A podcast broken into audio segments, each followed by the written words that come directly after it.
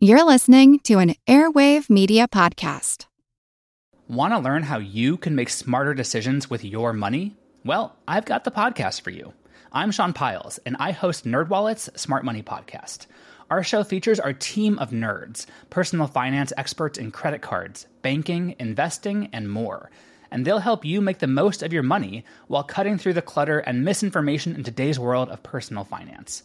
You'll get clarity on strategies to help you build your wealth, invest wisely, shop for financial products, and plan for major life events. Listen to NerdWallet's Smart Money Podcast wherever you get your podcasts. As a longtime foreign correspondent, I've worked in lots of places, but nowhere as important to the world as China. I'm Jane Perlez, former Beijing bureau chief for the New York Times. Join me on my new podcast, Face Off US versus China where I'll take you behind the scenes in the tumultuous US China relationship. Find Face Off wherever you get your podcasts.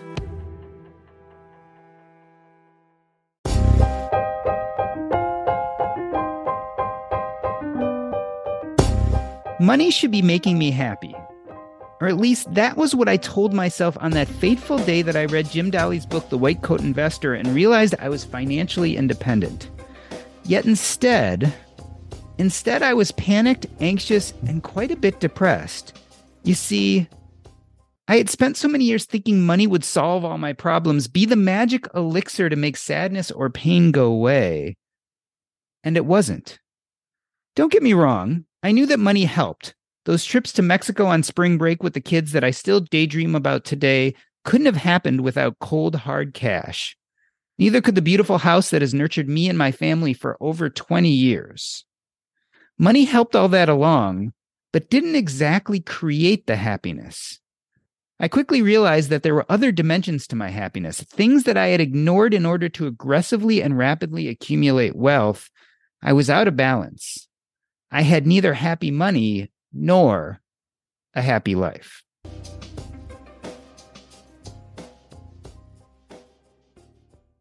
Jason Vitug is founder at Phroogal, creator of The Road to Financial Wellness, and author of You Only Live Once, a national bestseller and New York Times reviewed book.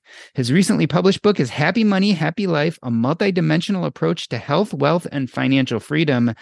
Jason Vitug, welcome to Earn and Invest. Describe for me the moment that you first realized that you had become a victim of burnout. I think it started with with the physical illness. There's so much that we do with our mind, the mental gymnastics, and trying to say everything is okay. And there's a point where our brain just says enough is enough and the mental gymnastics appears itself physically. So there's a physical manifestation. And so when I couldn't get out of bed, when I was tired and lethargic, I knew that I was burnt out. There was no more attempts at mental gymnastics to get me to the point where I would be good. And so I needed a change. You know, it's kind of funny. You mentioned this idea of mental gymnastics, and I realize, you know, we do that a lot in life. We start telling ourselves stories that don't necessarily serve us but they make everything feel okay. On the other hand, your body doesn't lie to you. And you were getting to this point, right, where your body was saying, okay, this isn't working. Well, yeah, it's because that we're taught that that positivity and that I'm I'm big on optimism and positivity. And so anything that you've read and you followed, that is me. But also, there's a point that we need to truly understand our situation, and no amount of everything is going to be okay, everything will work out in the end, is going to help us deal with the realities that it's right in front of us. And so, when we continue on this path, of suppressing those feelings, it will manifest itself physically. And those physical ailments are those things that you cannot ignore. And the more we suppress what we're going through, the more we don't express what we're going through. Well, guess what? You're going to feel tired, lethargic, you can't get out of bed. And all of a sudden, there's a ripple effect in your entire life. And it's a self fulfilling prophecy. It's like, yeah, there you see, th- things didn't really didn't work out. I feel like you and I share some of the story because I was in a similar situation. Like from the outside, everyone would look in and say, Hey, your life is going great. Tell me about why you were burning out. I was burning out because I wasn't purposeful in terms of the things that I was working towards.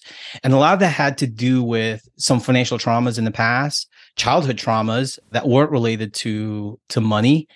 And it was focusing on the belief that the more I achieved and the more that I could show people how well I was doing, then everything was going to be okay.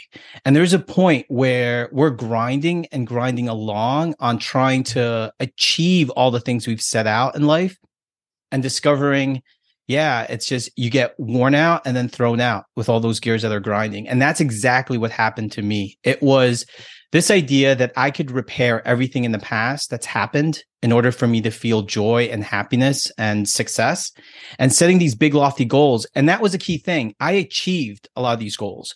When people set uh, the goal of climbing up the corporate ladder and becoming an executive, earning six figures, I achieved all those things, regardless of the situation that I grew up in. And so that was a, a big mark to say, okay, well, I'm following the American dream. I'm following the advice that older generations have told me to do, but I wasn't necessarily feeling joy and happiness along the way. And that had to do with the fact that I'm setting these goals and not being present in that moment. I want to talk in a moment about your career path and climbing the corporate ladder. But before I do, tell us about some of these childhood traumas. They obviously were kind of seeping into your consciousness, even though you were trying to ignore them. What were they? A lot of that had to do with so me not understanding, I think this is a good point to preface this. I didn't have a very healthy relationship with with my parents growing up, and that had a lot to do with this generational gra- gap. So if you're thinking about being a first gen coming into the country, parents had this hopes and dreams and goals, and they worked really hard, but me being American and being here in this country, I have a different set of values and different set of beliefs. And so that is a conflict between your parents who come to America to create a better life and their kids who's raised in America who believe with a different set of values and goals. And so there was that conflict. And it was me also not having all the luxuries that I would see my friends have and realizing that there was some inadequacy in terms of that. Not just the fact that we're we're immigrants not the fact that we grew up in an urban setting and we didn't have all the luxuries in life. It was also me not realizing that my parents grew up in poverty. And i have never felt a point in my life where i didn't have enough food to eat. I didn't have shelter my parents did. So now understanding as I'm older, my dad telling me that there were weeks where he didn't know if he was going to eat. And so he would be out in the street trying to make money or trying to beg for food. So I've never experienced that. So now I understand why my parents are the way they are with money. Not that they came, they, they worked really hard. They saved a little bit, but they were also pretty frivolous when it came to to saving and investing because they they didn't grow up with that mentality. And so for them, getting access to credit, being able to buy the things that they needed just to survive affected their relationship with money and affected my relationship with money, which ultimately led to my own demise in terms of getting into credit card debt, not saving enough, and then perpetuating that that issue that I mentioned in terms of burnout that led to that too as well as I'm listening to you talk about this, I imagine that there's a major disconnect, right? Because having parents who grew up in poverty, who then immigrated to the United States, I imagine the idea was money will solve everything. And then here you are, this young, successful guy who's making money, who quote unquote has way more than his parents probably ever had. And yet it wasn't solving your problems. And I imagine that there was a problem relating right to what your parents kind of grew up with and probably handed down to you in modeling and then your own internal feelings when you got to that place where you had some real financial stability. That's exactly it because they grew up with the belief that money is going to solve all their problems and it did up to a point. And then i grew up with a different set of issues and problems where money necessarily wasn't going to solve and that was the disconnect so for for me growing up, it was about working hard, keeping your head down. Just just don't make put any attention on you and just do the work, make money and live a good life. And and so for me, I knew there was something much more. And so my parents worked really hard for us to survive, but also to give us the opportunity to strive for something much more, something more than they can even imagine.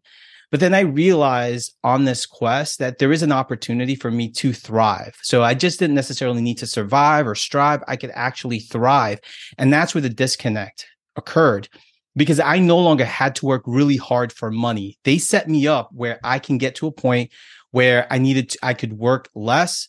I could attain some of these American dreams that weren't related to just income. They were related to a lifestyle. They're related to something much more. And me realizing, okay, I can't talk to them about pursuing a film degree. And that's how I started. I started college wanting to become a film major and my parents looking at me, you're never going to make money. You're mm-hmm. never going to make money. What is wrong with you? And so what did I do? I switched my major from film to business because that's where I thought people made money. And then not just in business, I switched it into finance because that's where people made a lot of money in finance. And so following that path, following that trajectory, that's where I found myself as the the the VP of marketing for a financial institution. So I followed that path and realizing, okay, I'm not as happy as I thought I would be. I do have the money and the means to do many things, but I'm still looking for something much more. And so for me, I needed to do the work to figure out what would bring more joy and happiness.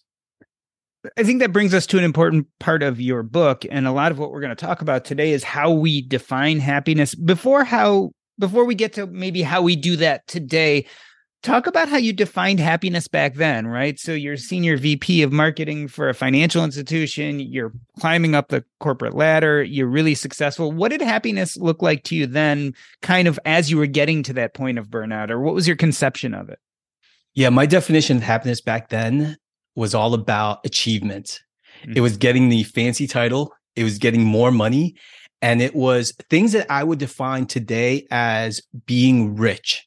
So having a flashy car, living in a, the perfect zip code with the nice big homes and going on fancy vacations and being able to share that with people. So it was the outward expression that to me was the definition of happiness. And so when you just strive for achievements, when you're striving for titles and salaries and expensive cars and vacations, well, guess what? That will lead to burnout because the whole cycle is about just achieving, achieving, achieving, and not gaining a self sense of fulfillment. And that's what's changed with me. It's understanding that there's a difference between achievement and fulfillment. And so fulfillment is something that I can feel along the way while I strive for the for the things that I want to achieve.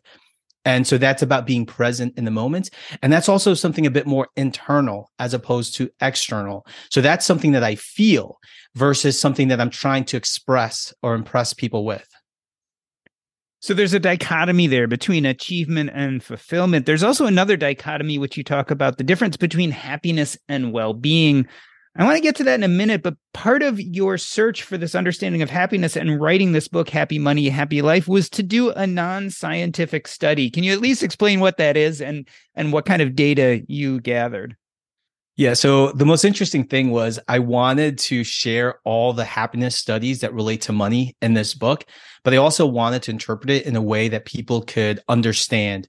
And a lot of the data and a lot of the research that I've read and many of the things that you'll read in this book We'll also talk about some of the articles or the news clips that you're probably listening to when it comes to the relationship between money and happiness. But I wanted people to understand there is a connection with all these studies to wellness and well being. And wellness and well-being is something that we hear a lot about, but also it's it's more focused on the things we can purchase, such as the candle or the spa treatment or this, this, or that. And I wanted people to understand that wellness and well-being is something a bit more than just these little tchotchkes or these little things that we are purchasing. And so when I did the non-artful scientific study, I spoke with a hundred people of different socioeconomic means, and I wanted to relate their experience with the data that I was reading. And there was a correlation. People say stated that happiness related to owning one's time. It's about control over kind of or the idea of control over their life. was very essential, spending on other people, gaining more experiences than stuff. So there was this correlation. But then at the end of the day, what the data from these research studies miss is that the nuances I think that affect people's perception of their life and also their feeling of happiness. And so I wanted to share it through these stories. So really take take the data and share the stories, my own as well as others, to get people an understanding of what this all means to them and how they can apply to their life. It's really ironic, right? That the wellness or well being industry, and it certainly has become a huge industry, is all really connected to this idea of perp- purchases. What do you think well being is for you? Well, I want to say too that we live in this capitalistic society and there's this idea of consumption. So the idea that we can consume enough to achieve happiness, that's that's one piece of it. And I have a chapter that I talk about serve a purpose, not a purchase. And I think a lot of that has to deal with this belief that we can buy our way into happiness, we can buy our way into well-being. And so I wanted to push against that. There's nothing wrong. I like nice candles. I like a nice meal. I like a good massage. So there is nothing wrong with quote unquote self care. But I want people to understand that we don't want to just feel good for the moment. We want to make decisions with our money that create a lifetime of wellness and well being. Because when I define wellness and well-being, it's an active pursuit. So that means it's something that we we do. It's something that we choose to do on a daily basis. So we don't arrive at wellness and well-being and say, "Okay, I feel good, I feel well." It's something that we're constantly working towards. It's it's sort of like you want to maintain this health. And there's going to be illnesses along the way. There are going to be things that are going to distract us. But ultimately, we are moving, we are taking the steps necessary to be better the next day. And so for me, the way I define wellness and well being it is that active pursuit. It's about making intentional decisions with our money that creates the path we actually want to walk on, as opposed to just dealing with the symptoms. And I think that is the issue that I have with the self care industry. It's just saying with this purchase, you're going to feel better. You're going to feel happier. And we all know that, that we deserve, and I say that you deserve to be happy but not necessarily through these minor purchases. You deserve to be happy. And that requires being more intentional and mindful of how we spend our money that adds to kind of the long term well being as opposed to the short term gratification. Did any of those hundred people you interviewed say, no, actually, purchasing stuff is my happiness? Like, that's really what gets me going. I mean, was there anyone of that whole group who kind of said, I kind of am that stereotype that marketing America is looking for. Interestingly enough, there were some, but they always had, but so there was a caveat to everything that they were saying. So here's the thing too that I've learned. It doesn't matter if you spend your money on experiences or you spend your money on stuff. We all have different values. We all come from different places. And I want to honor that. And I want to recognize that you do have different lived experiences and you may value stuff more than experiences or experiential uh, spending. And that's okay. But most of the time, when you dig deeper into the conversation of stuff, most people will tell you, I buy this stuff because I feel better about myself or I can share this experience with other people. And so th- there is that there is that connection and they understand that versus those of us and I was certainly part of this group where we're mindlessly spending on stuff believing that was happiness and then eventually realizing that there was something deeper that we were searching for.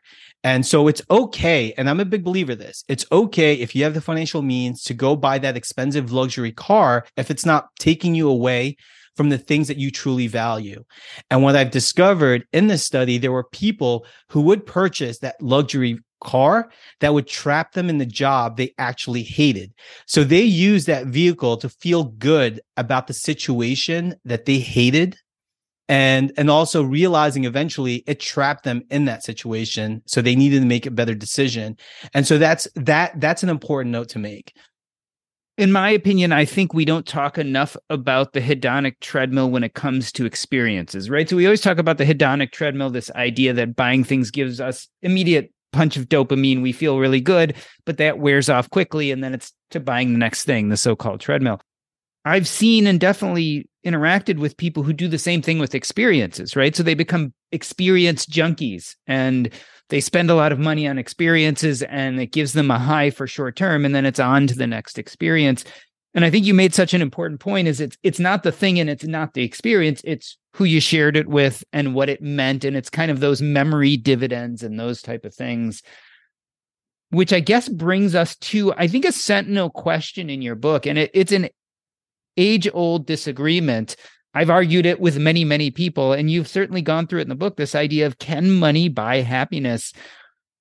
You say both yes and no. Explain to me, because I think that's like one of the lines in this book that you really walk is how much can money buy happiness versus is it not necessary at all? Because you fall kind of in between, at least in my opinion. I- explain some of that. Yeah. So I wanted people to understand that money can buy happiness, but money isn't happiness. And so I think people confuse money as being the answer to happiness. And so the more money you have, the happier that you will be. But all the studies show, and through my lived experiences and through the experiences of others that's been shared with me, they tell me that money can buy happiness, but only up to a point. And so that was the most fascinating thing having these conversations with people. They're like, yes, money can buy happiness because it helps us pay for the essentials in life. And those essentials are housing, food, medicine, but also some of the things that bring us a bit of joy. And that joy can be temporary. So money can help us buy happiness. But when we start thinking about money in itself as happiness, then we start setting financial goals. And those financial goals they not may not be related to our actual core values, the things we value the most. And so we'll go and and I share a story of someone setting a financial independence number and realizing at that point they bought back their time but they didn't necessarily knew what to do with that time. And so they were more depressed they were more anxious they were more like what am i going to do with my life? Because i thought the answer was just reaching this financial number. And so I do walk that line because I want people to understand that happiness is so subjective and it's nothing that I can't tell you that you will be happier if you chose the entrepreneurial route versus the corporate route. You will not be happier if you are making less money and spending more time with your family versus making a bit more and also being able to spend more time with your family. It's very subjective. And I and I pose kind of this rhetorical question right in the book, which is why is it that people can be happy while others are sad? Why can we be happy in meeting a stranger at the same time being held by a loved one so happiness is very subjective and i wanted people to understand that and also understand the context and how money plays a role because that's the society that we live in so I definitely my entrance into personal finance was the financial independence retire early movement. And as you were talking about this idea of, you know, building to a net worth, et cetera, do you think the fire movement gets it wrong? Because I feel like we spend a heck of a lot of time talking about our net worth goals and safe withdrawal rates and those kind of things. And I have to say, in my own path, I eventually started thinking those things are kind of beside the point. So do you think that kind of that typical movement right now, the fire movement is getting it wrong? Well, what's interesting is that I was, I guess, fire before I knew there was a thing. and so I was financially secured and I retired early from my corporate job. And it's been what, 10, 12 years. And so kind of one of the things that I've, I've learned about the movement is that people who are s- stressing or not stressing, but people who are looking at achieving a very hefty net worth goal or that financial independence number, they are optimists. They believe that there is something much better. And so I want people to lean into that optimism. So there's nothing wrong with setting financial goals. But I think what the fire movement got wrong, and it certainly has been changing. And I think it's a lot of uh, people like you, you're voicing your experience and helping people understand that there's so much more than that financial independence number. And there's so much time between today and achieving that number that we need to make some of these more mindful choices that we live in the present moment and not when we achieve that net worth goal and so I think there is nothing wrong with setting an aggressive number. There is nothing wrong with cutting back and earning more. But there is something wrong when we don't value time to, in making memories and with our family over the time value of money. And I think that's where I, I push against this, this notion of we should only filter every life decision based on finances to achieve this net worth goal.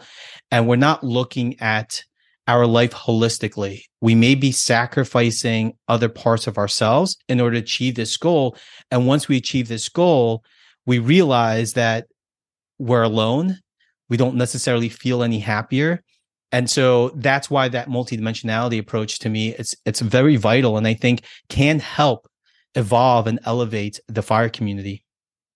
Does money buy time? Money does buy time. And and so so here's here's the truth that we all know that many of us exchange our time for a paycheck. So money helps us buy back our time. So if we have enough money saved, we can essentially own our time because we now have the means to pay for our basic living expenses. And so even with that said, you owning your time because of money doesn't doesn't necessarily give you the purpose or the direction that you need. And that's something you need to figure out on the path to financial independence. That's something you need to figure out while you're on that journey. Because I've spoken with a number of folks, I think a few years ago, when You Only Live Once came out, my first book, I talk about that time is the most valuable resource that you possess. And I wanted people to become really obsessed with it to understand that time is both an asset and a liability. It's an asset because it has value and we exchange our time for money because that's the system that's been built. And it's also a liability. It's a liability because it is borrowed. We don't know when our time is up. And the way we pay back that liability is w- with a life best lived. And so that doesn't happen once we achieve a financial goal. That happens along the journey. And what I wanted others in the movement, in the community to understand is that you don't have to wait for that magic number. You don't have to wait until you achieve this net worth goal to start living because you never know what's going to happen. And I think it's a testament to my belief and my philosophy as we've gone through the pandemic that there's things that we can control and there are things that that are totally out of our control. And truthfully, people who had the financial means were able to ride this this new world that we live in much better than those who did not have the financial means. And I want people to understand that that financial aspect does help you along the way. But then I spoke with others who are financially independent or on that path who are suffering because they sacrificed their social health, their social assets to achieve these financial goals. And when that part of society shifted in terms of we were quarantined, we were alone. Well, they didn't have enough people to lean onto to to weather the storm. And so for me, it's important for us to talk about the journey, not just the destination.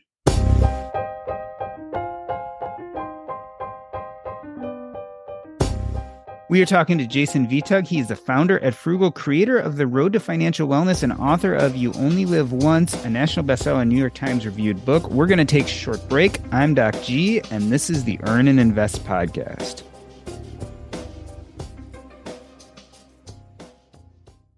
This episode is brought to you by Range Rover Sport. Range Rover Sport leads by example with a visceral, uncompromising, and dramatic feel this car helps you rise to the occasion. How does it do that? Range Rover Sport has powerful on road performance and commanding all terrain capability by combining assertiveness with signature Range Rover refinement. This is the car that redefines sporting luxury. The new Range Rover Sport features advanced cabin technologies such as active noise cancellation and cabin air purification, purposeful cockpit like driving position and award winning Pivi Pro infotainment is at the heart of the experience and provides intuitive control of the vehicle systems. Design your Range Rover Sport at LandRoverUSA.com. Once again, explore and build your Range Rover Sport at LANDROVER USA.com. That's LandRoverUSA.com. Are you struggling to close deals? B2B selling is tougher than ever, and that's why I want to tell you about LinkedIn Sales Navigator. Fueled by LinkedIn's 1 billion member platform, Sales Navigator gives you the most up to date, first party data, enabling you to unlock conversations with the people that matter. Sales Navigator helps you target the right buyers, surface key signals such as job changes or which accounts you should prioritize, and shows you hidden allies so you can find those buyers that are most likely to convert. LinkedIn Sales Navigator is a sales intelligence platform that helps professionals effectively prospect and engage high value customers, drive higher revenue, and increase sales performance. Right now, you can try LinkedIn Sales Navigator and get a 60-day free trial at linkedin.com slash earn. That is linkedin.com slash E-A-R-N for a 60-day free trial. Let LinkedIn Sales Navigator help you sell like a superstar today just go to linkedin.com slash earn and get started. Let me reintroduce you. We are talking to Jason Vitug. His most recently published book, Happy Money, Happy Life, a multidimensional approach to health, wealth, and financial freedom, is available online and in bookstores now. Jason, tell us about your mom being diagnosed with Parkinson's. How did that affect your financial trajectory? Well, that's probably one of the most shocking things in my life. I think we, I know that illnesses happen, and I've certainly spoken with a number of people who've been diagnosed with with cancer and other diseases. And there was just something profound in being in the doctor's room with my mother and being diagnosed with Parkinson's, something we already thought was the case, but hearing the words from the doctor changed everything. And for me, it was a pivotal moment because, again, it emphasized there are things we can control and there are things that we cannot control. We can't control what happens to our body as we age. And so for me, it was an exclamation point in my belief that we need to live well today while also thinking and planning for a better tomorrow. And for me, being in the financial position that I was in, financially secure, had had the the means and work for myself, I could take the time to be with my mother, to get her through the emotional roller coaster of being diagnosed with Parkinson's, to help her go through the doctor visits. There was a year where I was in doctors' offices probably 40 or 50 times. And so when people looked at me um, my friends in the personal finance space and and then and in this community, they went and they said, "What happened to you within this period of time?" And I realized it was my financial independence that allowed me the opportunity to spend the time with my mom to help her through this diagnosis and to help her through this initial period of her life where everything changed. She had to retire early. She had to change the way she lived her life. And also, me I had to change my way of living as well and becoming the caregiver for for both my parents. And so it re-emphasized the importance of being financially well in order to take care of the people that we love, to be able to take care of the things that are important to us. And I said, I think I wrote in the book too, like, what's the purpose of making all this money and achieving these financial goals if I can't be there for my mom? If I can't be there for the for the time that they need. And so again, it was just a it just emphasized my belief and philosophy on money's role in our lives. Seeing your mom go through this and being financially independent allowed you to pursue your purpose. In this case, your purpose was being there for your family members, walking them through this most difficult part of their lives. For a lot of us out there, we don't have something that hits us over the head as drastically, right? We don't have a family member sick. Some of us don't have children. There are people out there saying, okay, I've got my finances in order, but what the heck does purpose look like in my life? How do they go about figuring out what is purposeful to them? Well, I want people to take a step back and I want them to think about certain situations in their life that make them ask or question the life choices that they've made. And most of the time, people start thinking about their life when they're laying in bed. So aside from the the talks of ta- salaries and titles and the show of wealth to others and even feeling comfortable it's when you're laying in bed at night and you're staring up at the ceiling are you asking yourself what did this all mean am i doing the things that are important to me And I can guarantee probably 99.99% of the people have had one of those moments on their path to financial independence or financial well being.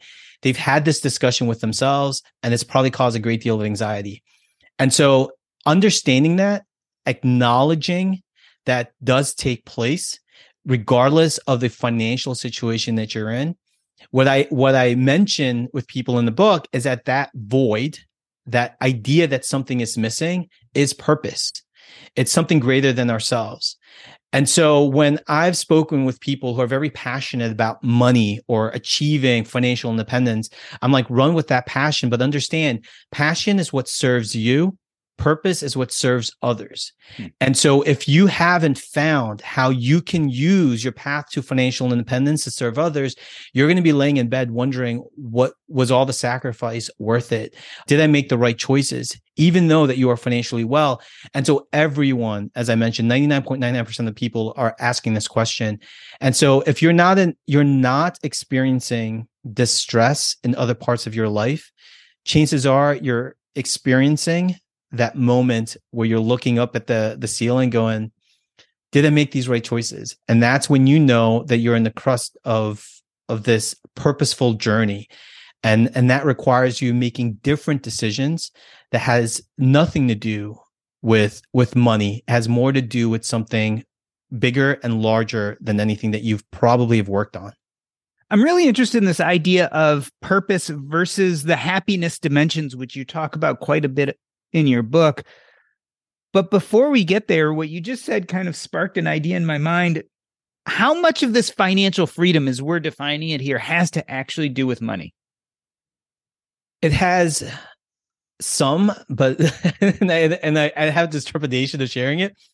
But like, so money is woven through society, and and we've talked about this. But when it comes to freedom, freedom is really a mentality freedom is a type of way of living. And so I have met people who have a ton of money, more money than some people ever dream of having. And they are not financially free at all. They're still up at night trying to figure out how to add that extra decimal to their net worth. They're still trying to figure out how to save or cut back when they're making definitely enough. So they're still making financial calculations as opposed to figuring out what brings joy and happiness into their life. And so that to me is not financial freedom. That to me is still trapped in this cycle of filtering everything through finances. So, yes, freedom is going to require money because, again, we live in a society that requires money. But freedom is truly a mentality that we need to cultivate and we need to build along the way and and because it is become it becomes very difficult to to kind of switch. And i think i didn't include this in the book and it had a lot to do with the editing but there was this uh, difference that i wanted people to understand the difference between being financially independent and financially free. And financial independence can be can be the financial numbers that we set and financial freedom is the mentality, the freedom to be and say and do whatever it is that you want, regardless of the financial situation that you're in. And so there are people who make, who haven't achieved financial independence, who are financially free based on the lifestyle that they've created and the life that they live. And there are people who have millions of dollars of net worth that I've spoken with. And when you sit down with them, they are trapped in this financial world that prevents them to in doing anything else that brings joy and happiness in their life. I feel like we're talking about the mentality here, but I want to get to more specifics. Talk to me about the happiness dimensions. Obviously, wealth, having money is part of that, but it's one of many dimensions. What are the happiness dimensions and how does it kind of play a role in figuring this mentality out?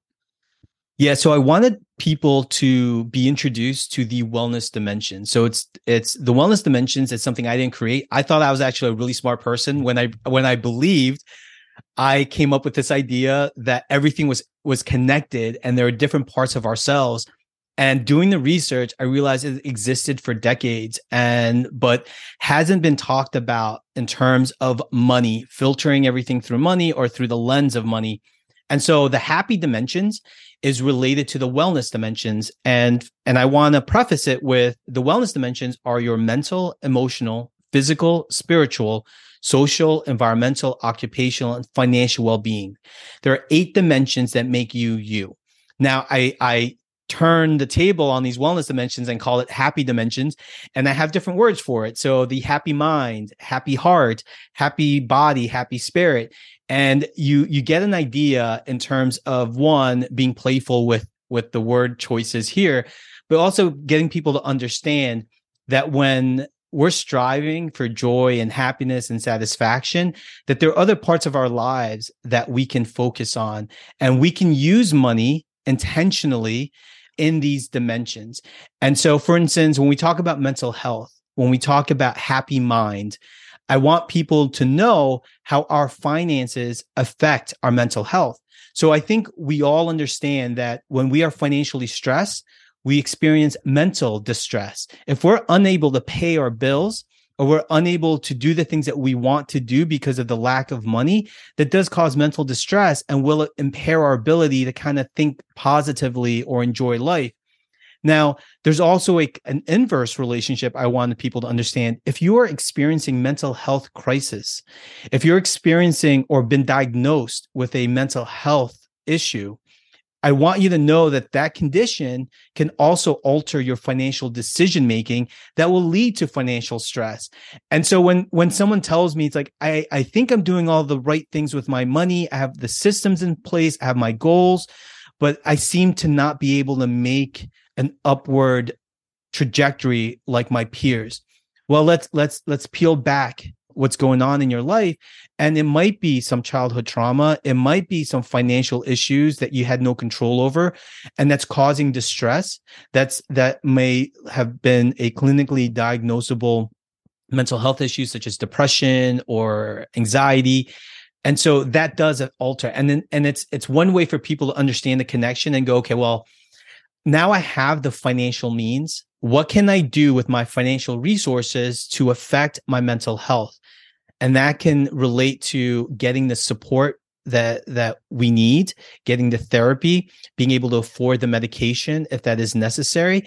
And also through the studies that i've read one thing that can help us with our happy mind or attaining the happy mind is having better conversations. It's learning new things it's giving our mind new inputs and new data in order for it to process our situation differently to be able to perceive what's happened in our life differently and that that can often require financial resources. I notice uh, happy money happy life is broken into three books and really you go into the dimensions and mentality mostly for the first two books. The third book is probably where you talk about more of the hardcore financial principles. Why did you leave that to the end? I left that at the end because there are so many books that do a really great job in talking about the steps one needs to take in order to achieve financial independence, the steps you need to take in order to pay off debt. So all that stuff exists. But for me, what I've learned in my experience is that most people have a challenge, like their challenge in following these steps it all has to do with their mentality. It all has to do with other parts of their lives that are out of alignment or that need strengthening because they're weak. And that's the reason why they're unable to pay off debt. They're unable to do X, Y, and Z. And just to give an example, right? So I talk about these eight happy dimensions and and the reason why I spend a good amount of time with them is I want people to know perhaps the reason why you can't pay off debt is that you live in an environment where you may not have access to a better job. You may not have access to the network that you need in order to shift your mindset and also gain the opportunities in order to level up in your career. And so that is the happy work dimension and also the happy space dimension, your environmental and occupational well-being. And when you start understanding those pieces, then you can then you can know that okay, me focusing solely on my financial health and and trying to follow these steps, the reason why I can't follow these steps is because I am really lacking on this happy work dimension. And I need to focus on switching my mentality, changing my work environment, gaining new skills in order for me to make more money, in order for me to actually follow these steps. And so I wanted, and you can know you notice that I spend very little pages on on this that had a lot to do with with the time and, and the length of this book but also for people to understand that there there are things that are widely available but the the my belief is that there are other things these dimensions that are preventing you from following these steps so there are going to be some people who are hearing us right now that are feeling burned out. Maybe they don't exactly understand why, right? They are in their financial trajectory. It's either not working for them or it's working for them, but it's not making them happy obviously they can run out and get your book happy money happy life but what is kind of that first step? Like how do you because i find the first step is always the hardest to take. What does a burned out person going through some of these things do first?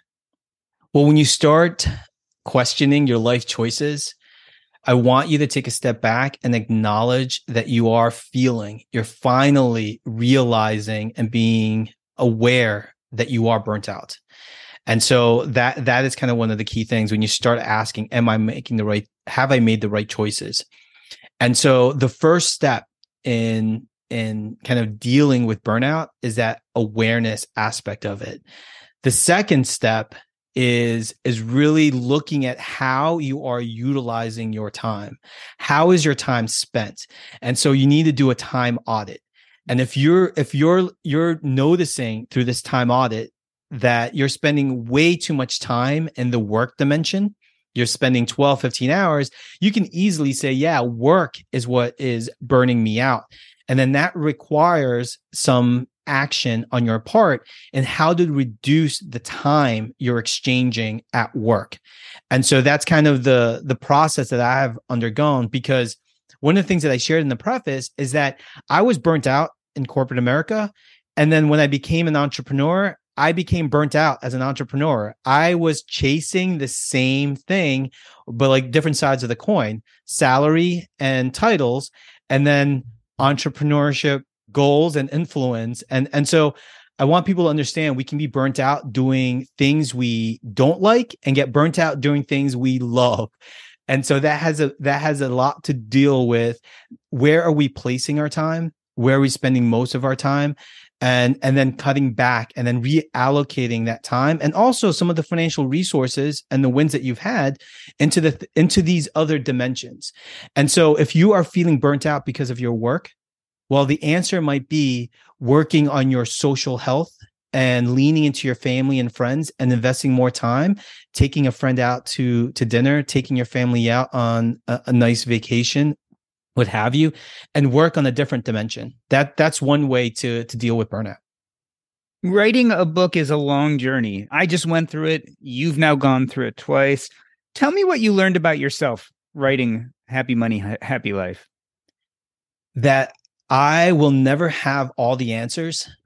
And I think that's kind of one of the beauty of writing books and one thing my first editor shared with me when I wrote my first book, because I wanted everything to be in this first book, You Only Live Once. And she said that book only encapsulates a period of your life from one point to the point you are in today. Don't think about the journey that you're currently going in because you will change. And that's the beauty of living is that we do change, we grow, we, we go on this journey. And so for me, writing two books, I realize how much I have changed. And that change is the only thing that's constant in this world.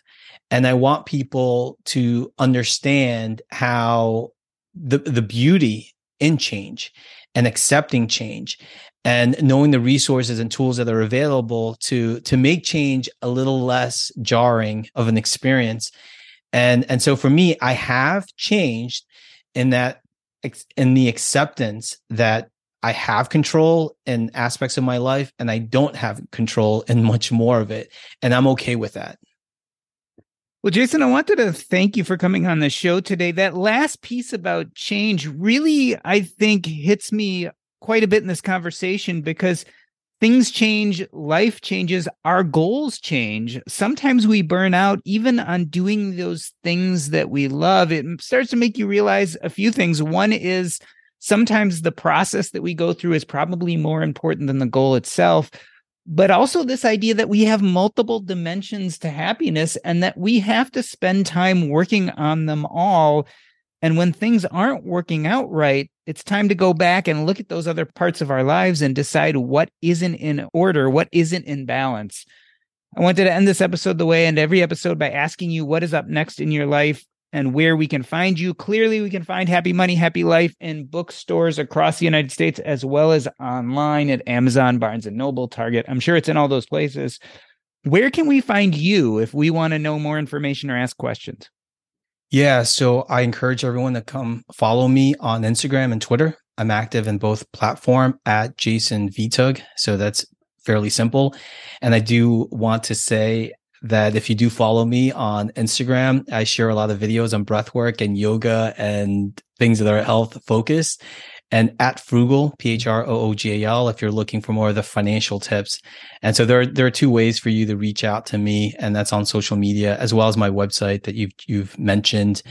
And what's up next in my life?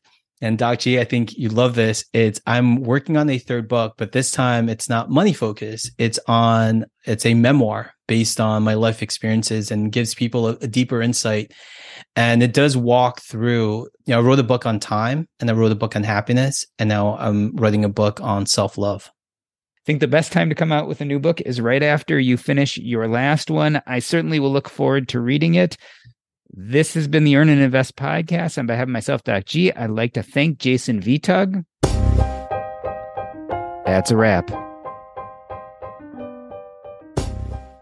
Earn and Invest is now part of the Airwave Media Podcast Network. Visit airwavemedia.com to listen and subscribe to this show as well as other fine podcasts. Awesome. I leave the tape going just so that we can chat a little bit as the after show. Okay. Um, man, you you you did an excellent job, and clearly, as I talked to you during this conversation, I can tell how deeply this stuff hits you, and I, I um. Yeah, you realize that I, I really think most of us get money wrong. I think I got money wrong for a lot of my life. Um, it sounds like you went through a lot of that too. I think it's just so common that we we put like all our hopes, our dreams, we put everything into either having money or not having money. And at some point, you look at your life and say, yeah, kind of beside the point, right? Again, we need it to do some things, um, but it's not not fixing other things in our life either. Yeah, you're right. I think we needed to do some things, and that thing was the financial thing, right? So when I talk about wellness things, so the thing that we needed to do because it's a society that we've we, we've grew up in is that we needed to do the financial thing, and then after doing the financial thing, we do wonder about the other things in our lives. And so for me, like I was like, okay, I achieved this level of financial success. What's next? What does this all mean? And and it's interesting, right? Because for a while I I pushed against the the fire movement and people didn't go. It's like I didn't know that you were financially independent. I didn't know that you retired early. And I'm like, well, yeah, I could certainly fit that mode, that that model, but I was always looking for something more. And when I remember when I was this was like 2014, 2015, and I kept talking about purpose and I kept talking about there is something much more than financial numbers. I was getting pushback. And then as my first book came out, I was having conversations with uh, a number of key folks in the financial independence movement.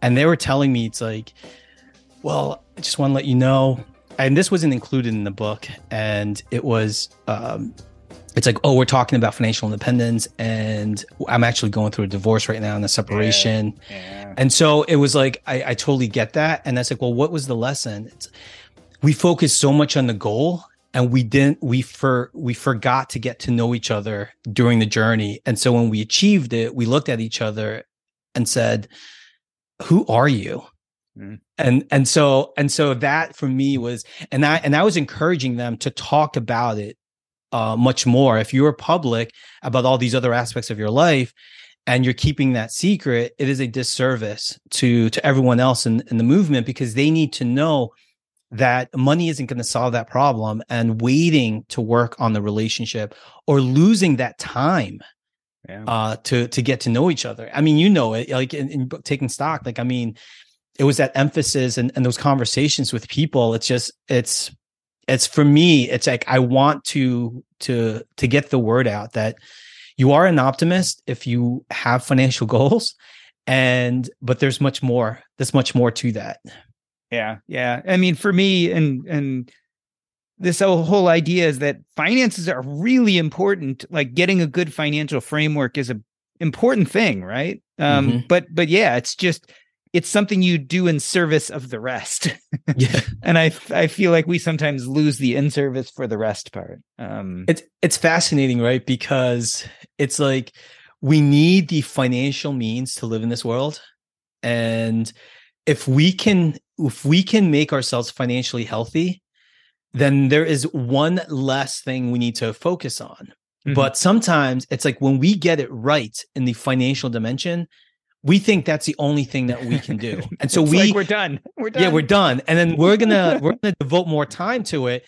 And then you go, okay, well, is a million enough? Is two million? Is three million? And so when I hear people talk about four million not being enough, I, I, I look at them and I go, well, how about other aspects of your life? Yeah. What else are what else are you working on? And it's like, oh yeah, we we haven't gone on that family vacation because we're we're now looking at that four million mark.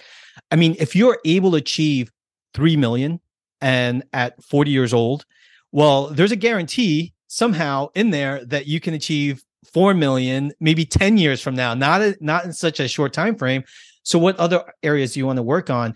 And I remember I spoke with this multimillionaire and he was very healthy in the the work dimension. So he was I think 10 15 million a year in his business and he goes I am building a business that's helping my family, but I also realize my kids are getting older. and so I'll go, "Well, can't you make less money and spend more mm-hmm. time with your kids?" And that was such a new concept He's like, what? yeah, he's like, what? And I go, listen, it is okay if work is more important than your family's. No, no, no. Like family's really important. I'm like, how you spend- like it then? yeah, how you're spending your time shows me that work is much more important, and that's okay because some to some people, work is much more important than their family. And once you accept that, you're gonna feel a little little uh, more free.